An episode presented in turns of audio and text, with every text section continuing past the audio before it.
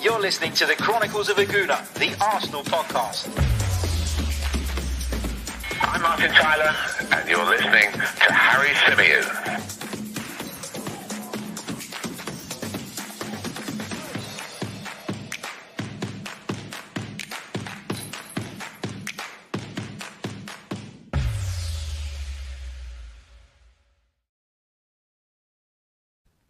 Hello and welcome back to the Chronicles of a Gooner, the Arsenal podcast brought to you by manscaped.com. As ever, I'm your host, Harry Symeou, and we are back. After a few days off, a few days of rest, some time to recharge our batteries during a uh, an international break, uh, we've yeah, I think I, I, think I have recharged those batteries. Been thinking a lot about sort of some new things that we can bring to the channel, and there's plenty coming your way. So uh, stay tuned for that. Our competition um, from when we hit 10k subscribers also kicks off tomorrow. So keep your eyes peeled on the uh, Chronicles of a Gooner Twitter page. It's at Chronicles underscore AFC. You'll see it rolling across the bottom of your screens for those of you watching us on YouTube. So keep your eyes peeled on that for your chance to win an Arsenal home shirt. I was actually thinking about bringing the podcast back tomorrow, but actually, there's been quite a few things going on. Um, quite a few rumours doing the rounds, quite a few interesting talking points have emerged, and so I felt like it was worth doing one today. Um, so here we are, and uh, we're going to discuss some of those topics. We're going to get you guys' thoughts and interaction in the live chat. But before we do that, um, I just want to remind you all to smash the like button if you haven't already, and subscribe to the channel if you are new. It's so so important. Um, thank you so much in advance for your support. Um, if you're wondering what's going on with the beard, well, we're in lockdown here in the UK, so um, barbers are hard to come by at the moment. Um, but uh, yeah, is what it is. We're in lockdown. We're not going anywhere, so don't think it makes a great deal of difference. Uh, so we crack on. Let's um, say a big hello to everybody in the live chat at the moment to Omar, to Kier, to Norwegian Gooner, to Imen, to Graham, to Brad. Um, and uh, yeah, to everybody else joining us across the multiple platforms, I can see there are some of you joining us on YouTube, some of you joining us on Twitter, and some of you joining us right now on Facebook. So a big hello to every single one of you, wherever it is that you're joining us from. Right, let's get down to business. Let's discuss the rumours linking Christian Eriksen with a move to Arsenal. Uh, there's been some paper talk doing the rounds today. Um, I think it was initially reported by Corriere dello Sport, an Italian outlet, who say that Inter are interested in Granit Xhaka and would offer us Christian Eriksen the other way. Now, immediately when I hear the name Christian Eriksen, I think Spurs don't want nothing to do with him. Um, and probably rightly so. But we're going to go into it in a little bit more detail. We're going to have the discussion. Um, I'd love to hear what you guys think in the live chat as well, and I'll come to those comments shortly. Uh, but first, I'm going to share with you my thoughts. Christian Eriksen is one of those footballers that, you know, there is talent there. I don't think anybody can deny that. And I'm just bringing up um, his Spurs record because he is a player who, um, you know, who who creates goals scores goals or did anyway um, during his time at White Hart Lane. But the move to, to Inter just hasn't worked out for him. And you guys will know that I'm a big Italian football fan and I pay quite a bit of attention to the ongoings over there and, and what's going on. And it's safe to say that Christian Eriksen isn't really part of Antonio Conte's plans. And when you see how it's unfolded for Christian Eriksen so far, you, you do wonder why Inter went out and got him, why Inter paid the money that they did for him. And they paid a substantial amount of money £24.3 million for somebody whose contract was due to expire. Um, so they really did break the bank. They really did take a gamble on him, but it hasn't worked at all. Um, Christian Eriksen has been quoted in the Danish media just a few days ago, whilst on international duty, as saying it wasn't what he dreamed of. Uh, the move to Inter so far, and to put it into context, he started in just 43% of their Serie A games so far. He's played just 33% of their total Serie A minutes. Um, and in the Champions League, he's made two appearances, starting 11 just 33% of the time. And again, he's played 33% of their minutes. So clearly somebody who's a bit part player at Inter at the moment and somebody that they'll be keen to move on, particularly after his recent comments. Now, when you look at his Spurs record, actually on the face of it, it looks pretty good. He played 305 times uh, for that lot. He scored 69 goals and provided his teammates with an impressive 89 assists during his time at Ajax. Again, very, very impressive. 163 appearances, 32 goals, and 65 assists. So this is somebody with a history of performing really, really well. Um, at the highest level. But there are there are question marks, I think, and rightly so, about the player's attitude and the way he sort of engineered the move away from Spurs left a bit of a sour taste in in, in their supporters' mouths. Um, you know, I, I got to be honest, I, I found it funny at the time. I found it entertaining, and I, I quite enjoyed. Christian Eriksen sort of suggesting that actually he wanted a new challenge and wanted to go somewhere bigger and better, and it, it, essentially forcing a move um, away from White Hart Lane. But when you see a player do that at a club with whom he's been for, for such a long time, you then do start to worry, don't you? That, you know, is this guy a bad egg? Is he a bad apple? And, and it's clear that Tottenham were, were going to let him go if they could get the right money, and they did get the right money. Um, fortunately for them. And actually, it's worked out worse for Christian Eriksen in the long run because Spurs have pocketed those funds. Christian Eriksen's gone to Italy, and lo and behold, he's not performing to anywhere near the level um, that we know he can. And, I, and you, you know, you've got to be fair when talking about Christian Eriksen. Uh, people will say he's he's been really poor since he went to Italy, but as I've just said, as I've just explained, going through sort of his previous, there is a player in there somewhere. There really, really is. Um, let's see what you guys are saying in regards to Christian Eriksen, and then we'll we'll talk a little bit about Granit Xhaka and why, in my opinion, this swap deal is a no go. Um, let's see what you guys are saying. Big hello to uh, Brad. Graham says he'll take it. Uh, Chris says I don't see Eriksen coming to Arsenal. Amen says same, but you never know. Um, Graham also goes on to say, We have cover for Xhaka and we need creativity. There are better than Eriksen, but this is a no lose deal. Uh, Musa says he plays hot and cold, wasn't very consistent at Spurs, just my opinion. Um, AK says, Don't agree with the swap deal. Better to sell Xhaka and use the money to buy Szoboszlai. Plus, Eriksen doesn't have the resale value as he's 28. Um, all great points. Big hello to Daniel as well. Um, uh, and everybody else joining us in the live chat. Now let's let's talk a little bit about why for me this swap deal is a no go. Well, first of all, they're two completely different players. Having brought Thomas Partey in, we were strengthening our midfield options because, quite frankly, prior to tying Danny Ceballos down for another year and Partey coming in, we were desperately, desperately short in the central midfield position, having allowed Matteo Guendouzi and Lucas Torreira to leave the club on loan. So Arsenal were in desperate need of reinforcements in the middle of the park. It's pretty clear with the way that Mikel Arteta sets up this side that he is keen on having a couple of deep lying midfielders in the team. Um, whether you agree with that or not, that seems to be the Mikel Arteta way at the moment. And um, you know, Granit Xhaka is that type of player, and Granit Xhaka gives him an option. Granit Xhaka also gives him an option of slotting into that left centre back role when Arsenal's shape shifts in game as well. Whereas Christian Eriksen is, is, is for me best deployed as a number 10. Arsenal are desperately crying out for a creative midfield player. I completely agree. But first of all, the question you have to ask yourself is in Mikel Arteta's current system, where does one of those fit in? And second of all, could we not go out and get somebody more useful than Christian Eriksen, an out of form Christian Eriksen, a Christian Eriksen who looks as though he's fallen out of love with the game? Could we not get somebody better, somebody more with a, a longer term view? But again, I go back to that first question. You need to find a way to fit that player in the team, whoever it may be. So it's not as straightforward as that. You know, the whole point of bringing Partey and Ceballos in was to add to our options and strengthen in those deep line midfield positions. So letting Xhaka go and then depleting our numbers again wouldn't make sense for me.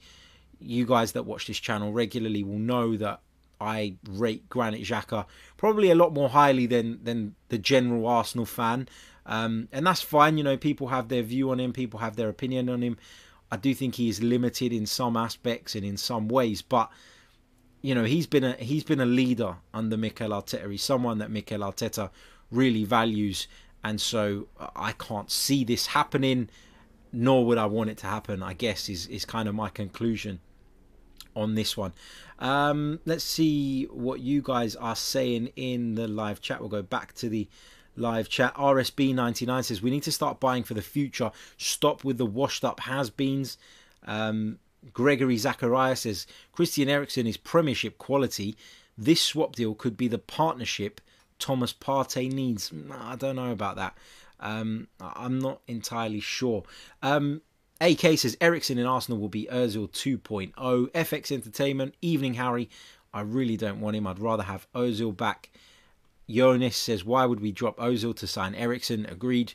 Um, and Rashid says, I'm sure there's a number 10 somewhere out there in all the leagues, maybe even in the championship. Um, Archangel raises a question about the international break. We'll touch on that in a minute, so don't don't panic. Um, that is one of the things we're going to be discussing on this show. So stay calm, um, stay chilled, and we're we're going to get to that. Quick reminder, guys, if you haven't already, smash the like button. I can see there's only a, a few likes, and there's significantly more of you watching at the moment than there is likes. So please uh, do us a favor, help us out, smash the like button. Your support is very much appreciated. Quick reminder as well, um, while it's on my mind, this podcast is sponsored by manscaped.com. So if you're thinking about your Christmas shopping already and you've got somebody hairy in mind, then head over to manscaped.com. Check out their fantastic products. Enter the discount code Chronicles AFC, uh, all in capitals You'll see it rolling across the bottom of your screens now, and you will receive 20% off of your order plus free shipping. So that's manscaped.com. Check them out, and we thank them for their kind sponsorship. Um, right, let's go back to, to all things Arsenal. So we've established that I don't want to swap Xhaka for Eriksen. Um, I think we we've all established that Arsenal need a creative force, um, but whether that's Christian Eriksen or not, that is up for debate.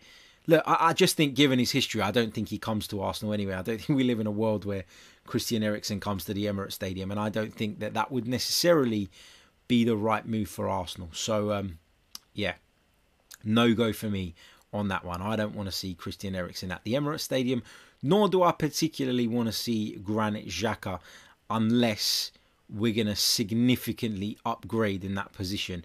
And when I say that position, it, it, sparks another point. The position of Granit Xhaka and the position of Christian Eriksen are two completely different things. So there's no comparison, and therefore, for me, a direct swap between those two players just simply does not work.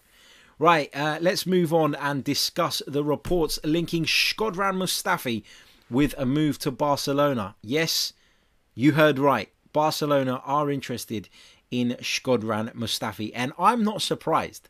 To be honest, I'm not surprised. Barcelona are going for a rebuilding phase. Barcelona looking for centre backs who are comfortable in possession, um, who like to play on the front foot, and I think that Shkodran Mustafi is all of those things. Does he have a calamity in him once in a while? Yeah, he absolutely does. I've defended him before and I'll defend him again. I think that Shkodran Mustafi isn't anywhere near as bad as some Arsenal fans would have you believe. And the fact that Barcelona, one of the biggest football clubs in the world, regardless of what state they're in at the moment, regardless of how they're doing in La Liga, um, which is not very well, incidentally, if they want someone, it means they have something about them. And Shkodran Mustafi has plenty of experience at the highest level, a World Cup winner, and uh, Barcelona have looked at his situation. They can see that he's out of favour at the Emirates Stadium, and it looks as though they're going to try and lure him to the Camp Nou um, at the earliest opportunity, which would, of course, be uh, in the January transfer window. Now, Shkodran Mustafi's Arsenal contract, I'm just going to have a look, if I'm not mistaken, expires at the end of this season. I'm just going to double check that to be sure. Yeah, June uh, 2021, Shkodran Mustafi's contract expires. So if we're going to cash in on him, then January would, would be the time to do it, wouldn't it? Alternatively, you've got to sign him up on a new deal because we need um, we need to make money from Shkodran Mustafi. We invested 30 million pounds in the guy, and um, Arsenal will be desperate to to get something back for him. Whether it's the the amount that they invested, it won't be. You know, it won't be anywhere near that. But they need to recuperate something because in the summer that was one of the big priorities. It was about recuperating money. It was about um, trying to shift some of the dead weight, but also raising funds at the same time. And whilst Arsenal put their hands in their pockets and made sure that we got Thomas Partey and Gabriel and etc. etc. You know, they still didn't meet that objective of, of actually raising funds, not enough anyway.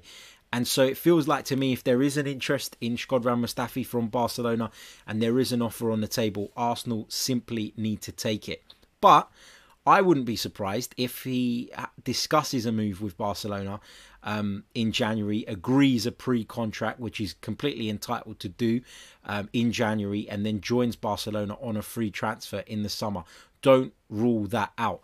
Um, that could happen. Um, I feel like they're gonna. That's probably the most likely route. Um, Arsenal will try and get money, as I've already said, and there is a need to get money for Shkodran Mustafi. But as I say, I wouldn't be surprised if this is a free transfer. I wouldn't be surprised if a pre-contract agreement is signed between the club and player uh, in the January transfer window, and we see Shkodran Mustafi pick up his, his bags, his suitcases, and jump on a plane over to Barcelona to join them. But again, look, I can see you guys in the comments um, almost sort of poking fun at sort of what I'm saying with regards to, to Shkodran Mustafi. But as I'll say it again, if he's that bad, why do arguably the biggest or maybe the second biggest football club in world football, why do they want him if he's that bad? You got to ask yourself that question. Um, you know, and, and, I feel like with us, when it comes to Arsenal fans, we're very sort of tunnel vision. Um, we make our minds up on people very quickly, sometimes unfairly. Agendas take over. Um, fan rhetoric gets in the way of us actually making fair judgments on people fairly often. Um, and I think that has been the case with Shkodran Mustafi. Has he had brain farts, as I said earlier? Yes, of course he has. He's had a few of them, actually. Um, but is he as bad as everybody makes out? No. Um, I, I, don't think he is. Uh, Graham says, uh, "Stop it, Harry. You're not surprised." Uh, Marco says, "I'll personally drive Mustafi to the airport. No, neg- no negotiations needed. Just sell. Barcelona transfers are as fraudulent as Arsenal's." Um, Arsenal Granny says he'll also be cheap. Um, Lewis says Mustafi has a lot of experience, but it's just a shame he has no defending ability. Uh, Brad Richardson, I guess, in response to what we were saying about the the potential um, of him joining on a free transfer, says uh, Barcelona in financial trouble, so it makes sense. Um, Archangel says, "All right, Barca, we surrender. You can have him." Um, Graham also adds, "He's likely going for a free." Um, Chris Pantelli says he's not the worst defender we've ever had. Stepanovs and Gus Caesar spring to mind, but I don't rate him to be honest, Harry. He's not good enough for us, let alone Barcelona, in my opinion.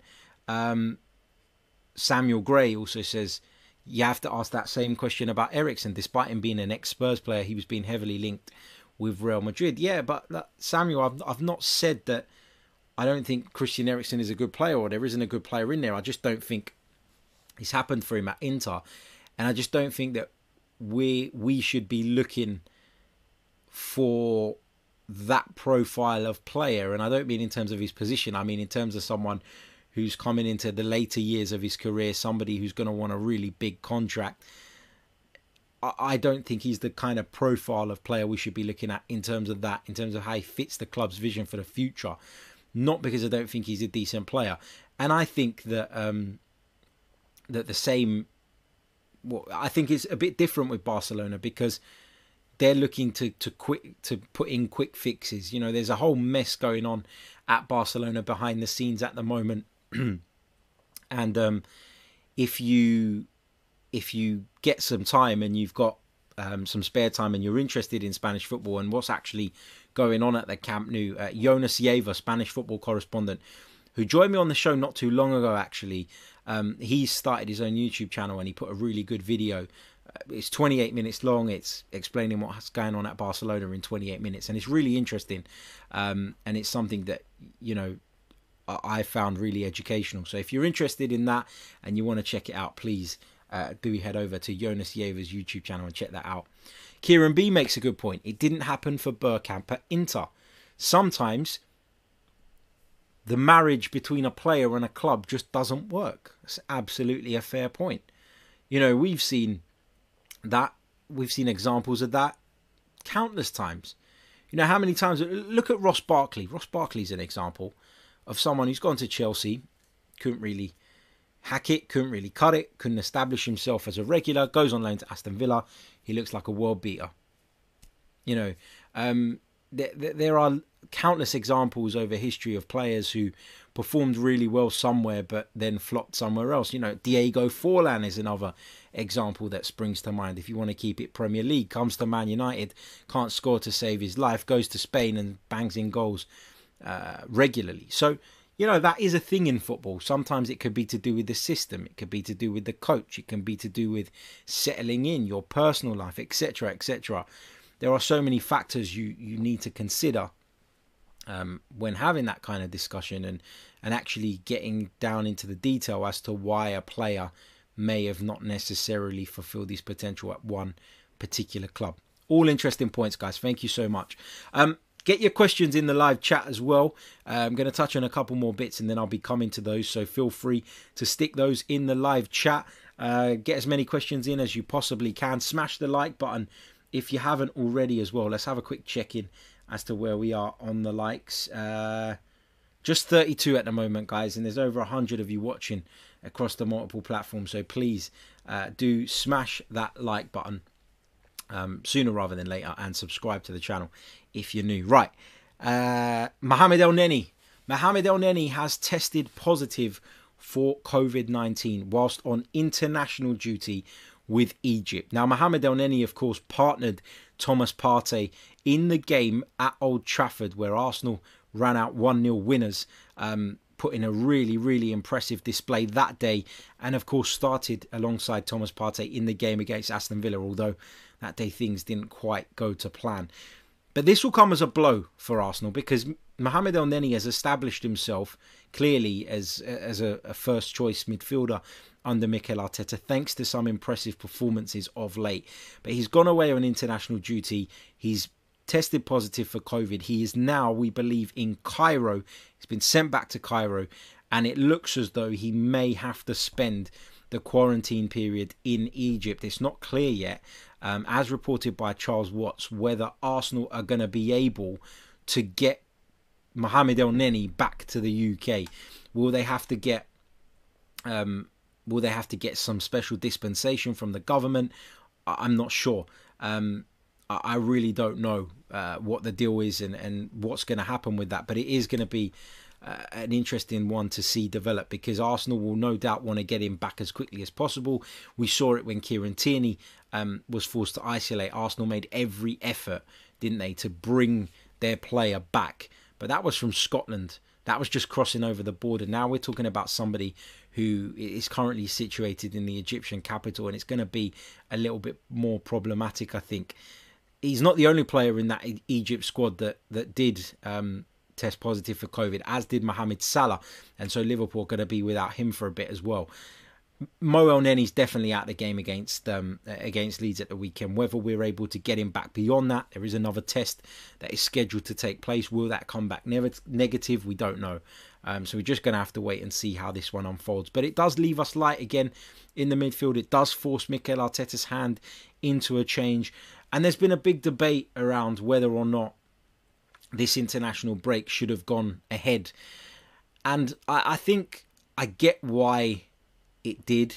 Um, you know, the UEFA Nations League does have some impact on, on qualification for the major tournaments. You've seen it. Scotland uh, got the opportunity to qualify for the Euros based on where they finished in in the UEFA Nations League. So there is an importance to it. It does have a, a knock-on effect, um, you know, on on other stuff. It does have an impact financially on these these FAs, and particularly those FAs that are smaller that rely on the international revenue. Um, you know, you can't just cancel all of the fixtures.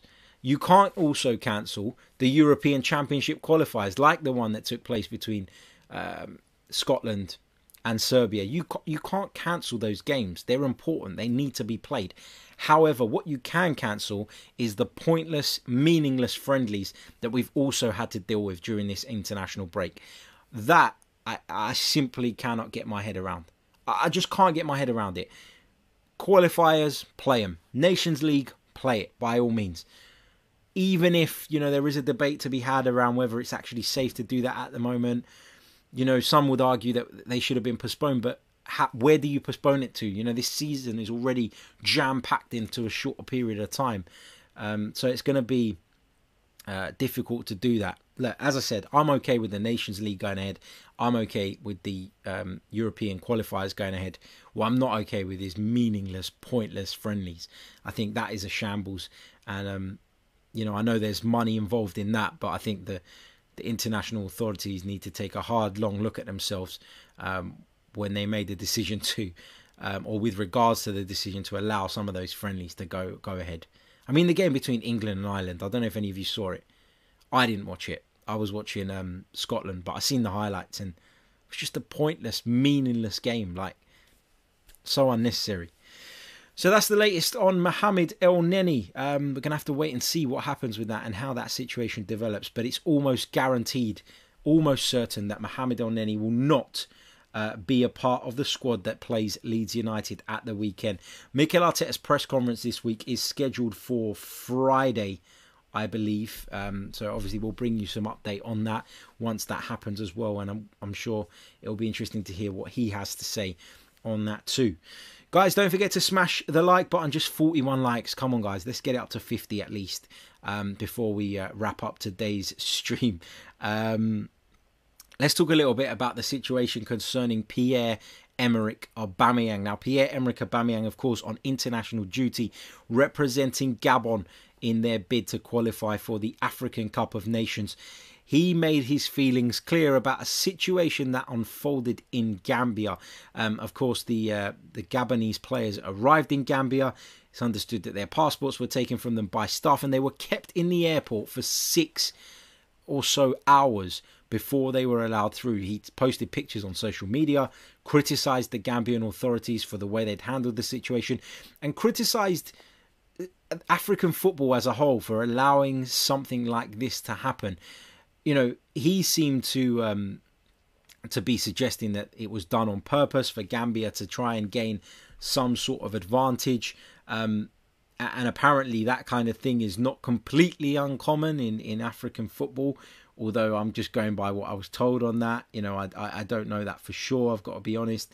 Um, but actually, it worked for Gambia because Gambia beat Gabon uh, by two goals to one. They raced into a two goal lead. Modou Barrow, actually, uh, who used to play football, I think for Swansea, I'm not sure where he is now, he got a goal um, for Gambia, and Gambia actually beat Gabon.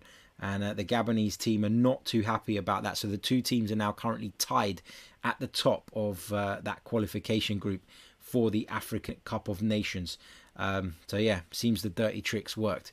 But yeah, Arsenal's captain sleeping rough, um, and that will be frustrating to Mikel Arteta because obviously, as a manager of, of a Premier League club, you'll be looking at your players going away on international duty, just sitting there with your fingers crossed, hoping everybody comes back fit and firing and ready um, to play in the upcoming Premier League game. And, and Arsenal, of course, travelled to Leeds United um, which isn't going to be an easy game anyway. But to have a Pierre Emerick Aubameyang who's been sleeping on the floor in airports uh, during the week is, is certainly not going to be helpful either. Um, so that's really, really frustrating. Um, we're going to be bringing you um, a, a, brief preview on the Leeds game. Um, it's going to come out tomorrow. Um, I'm going to be talking to Joe from All Leeds TV, and in return, I'm going to be going on All Leeds TV uh, to preview that game. So that's going to be recorded later on tonight, but I'll release that for you guys tomorrow at around about lunchtime, so you'll be able to get a bit of insight onto what is uh, what to expect from Marcelo Bielsa's side as we prepare to face them this weekend. Right, let's have a look at some of your comments, some of your questions, um, and let's get through as many of those as we possibly can between now and the end of the stream. Um, Liam asks, I think Aouar is a suitable choice alongside Szoboszlai, Who out of those two would you take? Um, it's a tough one to answer this. I think obviously with Szoboszlai there's a, a 25 million euro release clause, which makes that deal a lot easier to get done. But from what I understand about the player, and I could be wrong about this, so don't quote me. Um, I think that Szoboszlai is a bit more of a wide player um, than a, a, a, central player. And yeah, I'm just looking up his profile. He's down as a left midfielder. Now, does that work better if Mikel Arteta is going to continue with this formation and then rely on the the wide players to give you that creativity rather than the traditional number 10 quite possibly. Um, that might not be a bad shout. And as i said the fact that he is available um, for 25 million euros makes that deal much easier to do. And um, look I, have you know is it a bit of recency bias? But obviously Szoboszlai has um, made an incredible impression of late, particularly in that game for Hungary that saw them seal their qualification uh, to the European Championships. Maybe it's a bit of recency bias. I was all aboard getting Houssem Aouar over the summer, but it all depends on the finances. It all depends on if that deal can be done. And you also have to bear in mind that there will be others sniffing around these two players, in particular Dominik Szoboszlai, because of that release clause, as I've just mentioned. That will put some of European football's biggest clubs on high alert, and whoever triggers that release clause will have the right to speak to him. And it could be a case that he decides to go elsewhere. Obviously, there's that link with uh, with RB Leipzig as well. We've seen it time and time again. Players moving from Red Bull Salzburg to RB Leipzig because of the relationship between the two clubs. Um, is that a potential route for Dominik Szoboszlai into the Bundesliga? Maybe. Um, but his agent has kind of alluded to the fact that he's going to be leaving, but this guy's just 20 years old, and I don't think he's in a major rush uh, to go and, and and jump into a move that actually might not be the right one for him. Um, so yeah, I, I, think if you're going to stick with this current system, Szoboszlai is probably a better option. Um, but if you're not, if Mikel Arteta has ambitions of changing it, then maybe Aouar um, still remains the, the, the main man. I don't know. I don't know. It's, it's a tough one to answer. Um, but I think that Szoboszlai maybe seems bit more likely because of the price. I don't know. I don't know. That's kind of where I sit on that one. Uh, Nithin says uh, a little out of context for this video, but is the performance more important than results for the next few matches for Arsenal? Um, I get where you're coming from because the performance performances are where the real concern is for me. Not so much the results. Now you can lose to Manchester City, you can lose to Liverpool, you can even lose to Leicester, and you can even lose to an informed Aston Villa side this season without it being a complete and utter disaster. I think the Premier League table doesn't tell the full story because, of course, until you've played everybody once, then you don't really get, an, and even then, because you've been away, you've been at home, whatever, against certain opponents, you don't get a real balance and understanding of where teams are at. Um, you know what? We're nine games in; it's way too early uh, to judge where Arsenal are going to finish. But I think at the moment that the performances and the results are equally as important because with this bad run of results, the pressure has increased on Mikel Arteta, and the performances are a side issue because if you win those games, regardless of how you play, the pressure doesn't mount, the pressure doesn't come, and people don't tend to moan half as much when their team get the desired result. So I feel like both are important, um, but I think the results probably just about trump it uh, because results will take the pressure off of Mikel Arteta. Good performances, but further losses won't do that, in my opinion. Um, Rashid says, are our are our Arsenal youngsters good enough, except for Saka? Willock, Willock has been trying to break through for two years. Same with Nelson. I, I feel like Willock's got more chance of breaking through because of his profile in the sense of the type of central midfielder he is. He's the type that we don't have in our ranks. And for that reason, and the fact that he offers an alternative to Mikel Arteta, he's probably got a chance of getting some some more game time between now and the end of the season. But is he good enough for Arsenal in the longer term? I'm not convinced yet. Can he develop into that player? Maybe, but at this moment it's still too early to tell. Reiss Nelson, I think the door's been pretty much shut on Reiss Nelson. I do feel a little bit sorry for him. You know, I don't think he necessarily deserves to just be binned off. Uh, but we know Arsenal were looking at moving him on albeit on loan during the summer. That didn't materialise. Um, but yeah, I. Uh, you know, I don't think any of them are going to be long-term fixtures in the Arsenal side. I really don't. I think that Bukayo Saka of that kind of class that's come through is uh, is the only one that, for me, has a real future as an Arsenal first-team player. That's not to say that won't change. That's not to say that those guys can't prove me wrong. But I just don't see them getting a enough opportunities to prove themselves and b um, the time and and the the patience from the coach to be able to develop to that level because they're not there yet. I don't think. Um, AK says, who would you like to sell in January if you were Arteta? Um, well, I think the obvious ones have got to be the players that he's left out of the squad, um, barring William Saliba. Um, but I think that somebody like Socrates, we need to be moving on. Um, if Pablo Mari's coming back as well, then maybe Shkodran Mustafi, if there's a fee on the table for him, you'd take that as well.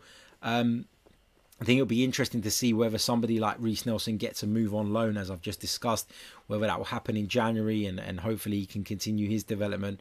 Um, but they're kind of the only guys that I would look at and say, yeah, I'd, I'd consider selling them. I think we're going to need our squad this season because of the way the fixtures are so condensed, because of the fact that we're in the Europa League, we're still in the Carabao Cup, and of course the FA Cup will kick off in the new year as well. So, given that we still um, are fighting on all fronts and that you know we're going to need to use the depth in our squad there's been a lot of injuries so far this season i expect that to continue with the nature of the of the campaign with the way the schedule is so condensed so on that basis i'd probably only look to sell maybe Socrates if an offer comes across the table again mustafi maybe if an offer appears callum chambers is on his way back pablo mari is on his way back as well um, but other than that I don't think I'd be selling anyone at the moment. I think strengthening um, is something we probably need to do uh, in that sort of creative department.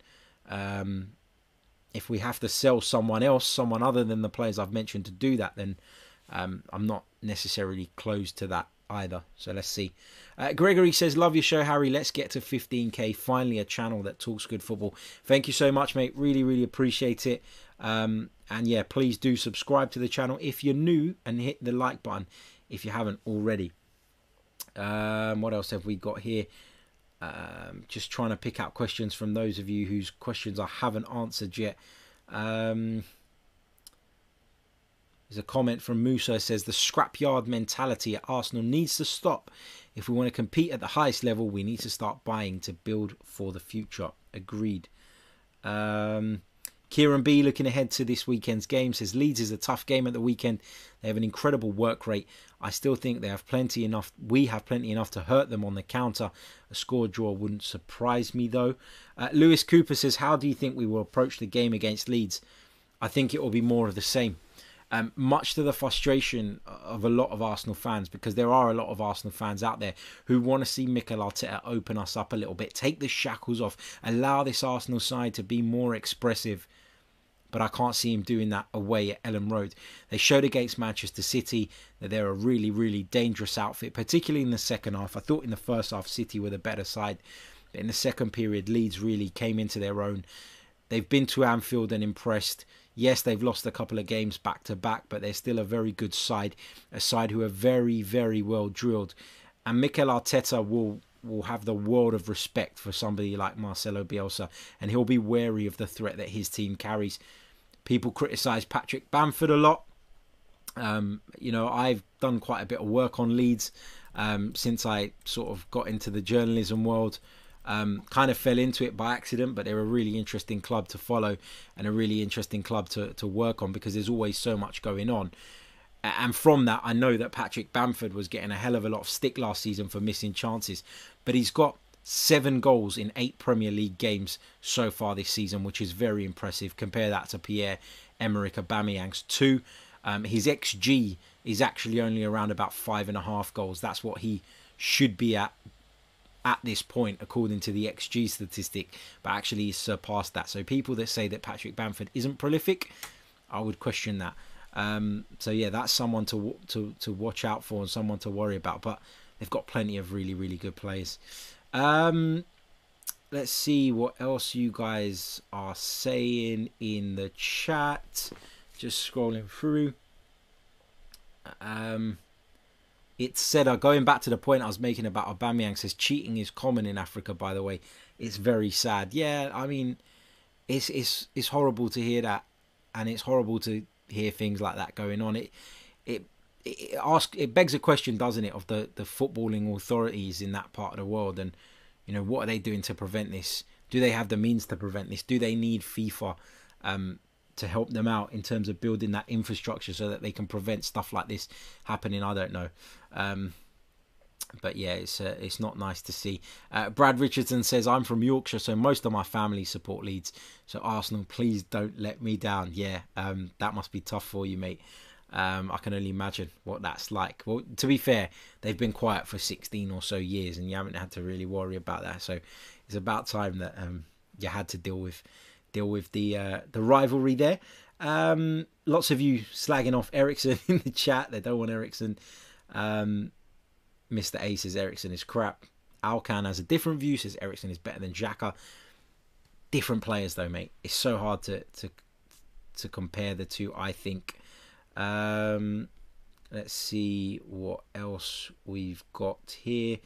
Uh, Archangel says, "Does Pablo Mari even exist?" Yeah, Pablo Mari's due to resume full training pretty soon, so I don't think it'll be too long before Pablo Mari is back in the frame. Another central defensive option. It'll be interesting to see how he fits into this side and whether actually his return will mean that Kieran Tierney can go back to being a left back, a left wing back rather than a hybrid between a left centre back and a left back. Be interesting to see that how that impacts the team.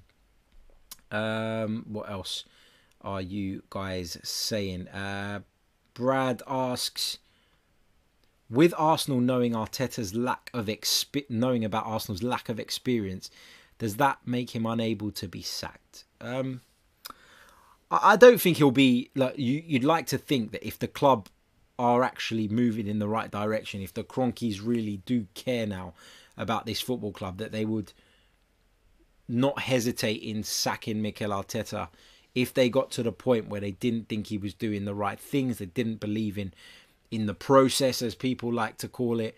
Um, but I think Mikel Arteta will get longer than this season. When people call him for his head, I, I think it's just pointless because he's not going anywhere this season. I think Mikel Arteta will be judged properly at the back end of next season. Uh, so at the back end of the 21-22 campaign, I think that's when you'll be able to look at Mikel Arteta's Arsenal and say, right, has he delivered? Has he got us closer to where we need to be? And a lot of that will depend on how he's backed between now and then. Of course, that is a factor as well.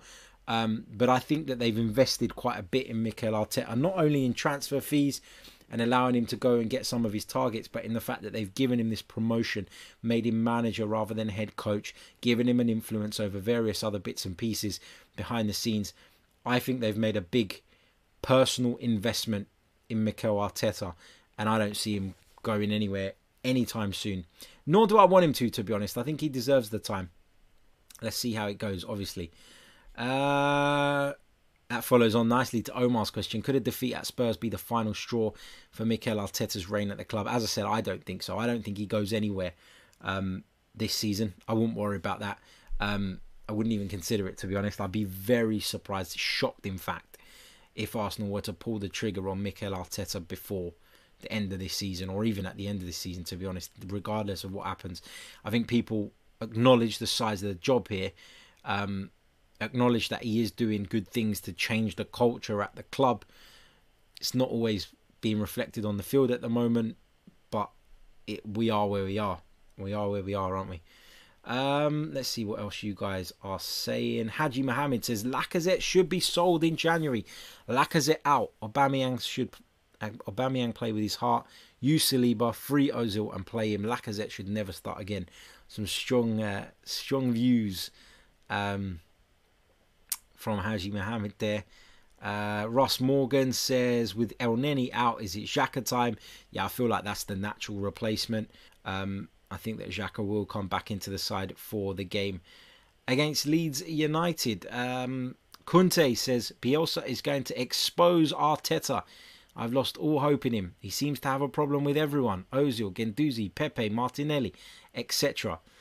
Martinelli's injured, mate. So, you know, I don't know why. Like everybody's talking about this. Everybody keeps saying how Martinelli's got no chance under Mikel Arteta, but how do you know that? Look, he didn't play him when he first came in, but Martinelli's an 18 year old kid, and at a time where Mikel Arteta was tasked with steadying the ship, there was still a chance of Arsenal qualifying for the Champions League at that point when, when he came in. I don't think he could have. Um, I'm not going to say he could have. I don't think that it's wrong that he decided to opt for more experience than relying on a bunch of 18 year olds at a time when he didn't really know the squad, when he didn't really know what was going on. You know, there wasn't a great deal of time where Mikel Arteta was in charge before Martinelli picked up that injury. If Martinelli does the right things, Mikel Arteta will play him. You know, he's given Bukayo Saka plenty of chances. Um, another 18 year old who's impressed at every opportunity. Martinelli had done that up until that point. But let's not put too much pressure on Gabriel Martinelli. He's a young, young player. He's going to be coming back from a very serious injury, and it's going to take him time to get back to his best. And so, if he's not straight back in the side, not straight back in the squad, don't start with the whole Arteta has an agenda against Martinelli thing because, you know, I, I really don't think that's the case. I really don't. Um, let's see what else we got here. Um, Junior Gunner says Arteta reckons he's a positive person, but his style of play is very ironic. What do you think, Harry? I think he's just tried to address the issues that were so clear at Arsenal for many, many years. And in doing that, he's probably lost his way a little bit. And in trying to strike the balance, he's put the weight too much on one side, and that is the defensive side. Um, I think we are lacking balance. I think we are a bit of a blunt sword in the attack. Um, but do I blame Mikel Arteta for making his first priority when he came into the job to try and steady that defence, to try and make us more difficult to beat, to try and prevent us leaking goals so frequently? No, I think that was absolutely the right way to go. Now is the challenging part, or not the most challenging part, but the next bit in the challenge, which is to find that balance and somehow find a way of of restoring Arsenal to being something closer to the potent attacking force that we've been used to over the years, but also not losing the work that they've done in the defensive, you know, from a defensive standpoint up until this point. It's important not to lose that because, as I said to you guys previously, um, that is progress. It might not feel like it at times, and when you watch Arsenal struggle to, to score goals after watching 22 years of Arsene Wenger football, then you know I get why people are frustrated. But we've done some good work under Mikel Arteta defensively, and now he needs to find a way of, of finding the balance without though undoing what has been done from a defensive standpoint. Um, what else have we got? Um, Robin asks, uh, "What's your opinion on the Eriksen Xhaka swap deal?" I said it would be a no go for me, um, but I did discuss it at length. Um, I know you're just joining us, but feel free to rewind the video at the end and, and check it out um, rather than me going through it all over again. Uh, let's see what else we've got here. Uh, Kevin Christian says, How can we continue to think Xhaka is an answer in central midfield? This guy doesn't move us forward. Everything is backwards or sideways and is a huge liability defensively. Uh, more criticism coming in for Granit Xhaka. Um, let's see. Uh, Mon J says, Harry, when Martinelli was fit, mate, he put him on the bench for Eddie Nketiah. Can you explain why he was benching him for Nketiah? Well, it depends, doesn't it, on how Mikel Arteta sees Gabriel Martinelli? Does he see him as a wide player? Which is, by Martinelli's own admission, his best position. Martinelli says that. Martinelli says that he prefers to play from the left hand side, in which case Arsenal have other options. Eddie Nketiah is a centre forward, and when Aubameyang was playing on the left, or is playing on the left, beyond Alexander Lacazette, there isn't another centre forward option. So Eddie Nketiah has to be included. So I don't necessarily think that what you're saying means that Mikel Arteta can't stand Gabriel Martinelli, doesn't rate him, and doesn't want him anywhere near the team. I think it's about compiling a squad. And if you've got Aubameyang on the left, Pepe on the other flank, Nelson as a wide option, Willian as a wide option, Saka as a wide option, it's not surprising that an 18 year old was benched or, or was left out of the squad even at, at certain points. Look, Martinelli was fantastic in the games he played. But I've said it before and I'll say it again. Let's not get carried away with the lad. Let's not put too much pressure on him and ruin him and, and put that pressure and that weight of expectation onto someone so young. We're Arsenal Football Club. You know, we should have ready made players. And when youngsters break through and they make an impact, it's great and it's fantastic. But we're Arsenal Football Club and we should be playing with ready made, top quality footballers week in, week out. not saying that Martinelli isn't going to be one of those because I actually believe he will. I said it when he broke through. I haven't been as excited about an Arsenal youngster since Cesc Fabregas. I really love what I've seen from Gabriel Martinelli in his Arsenal career so far. But with that excitement, with that expectation, you need to be a bit grounded as well. And you need to be realistic in the fact that he is a youngster. He is going to have dips in form. He's going to have peaks in form. He's unfortunately suffered a very, very serious injury, which, you know, I've had a knee injury myself. I know it's not the same. I know I don't have the access to Arsenal's sort of rehab programs and all of that stuff, but it's an injury that you struggle to recover from. Really, really is. And um, I wonder what impact that injury is going to have on Martinelli going forward. Fingers crossed, um, it isn't going to be a big one, and it isn't going to be uh, too much of a problem for him as he looks to continue his development um, as an Arsenal player. Right that brings me to the end of uh, this edition of the podcast. A big thank you to every single one of you who's joined in, whether that was uh, via YouTube, whether that's via the audio platforms.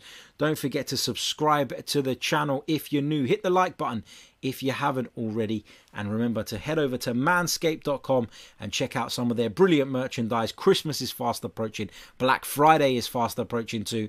Plenty of offers uh, that can catch your eye. So please, guys, uh, do head over to them, uh, our kind sponsors, check them out, and uh, we'll be back very, very soon with more Arsenal and football related content. Until then, take care of yourselves and stay safe. All the best.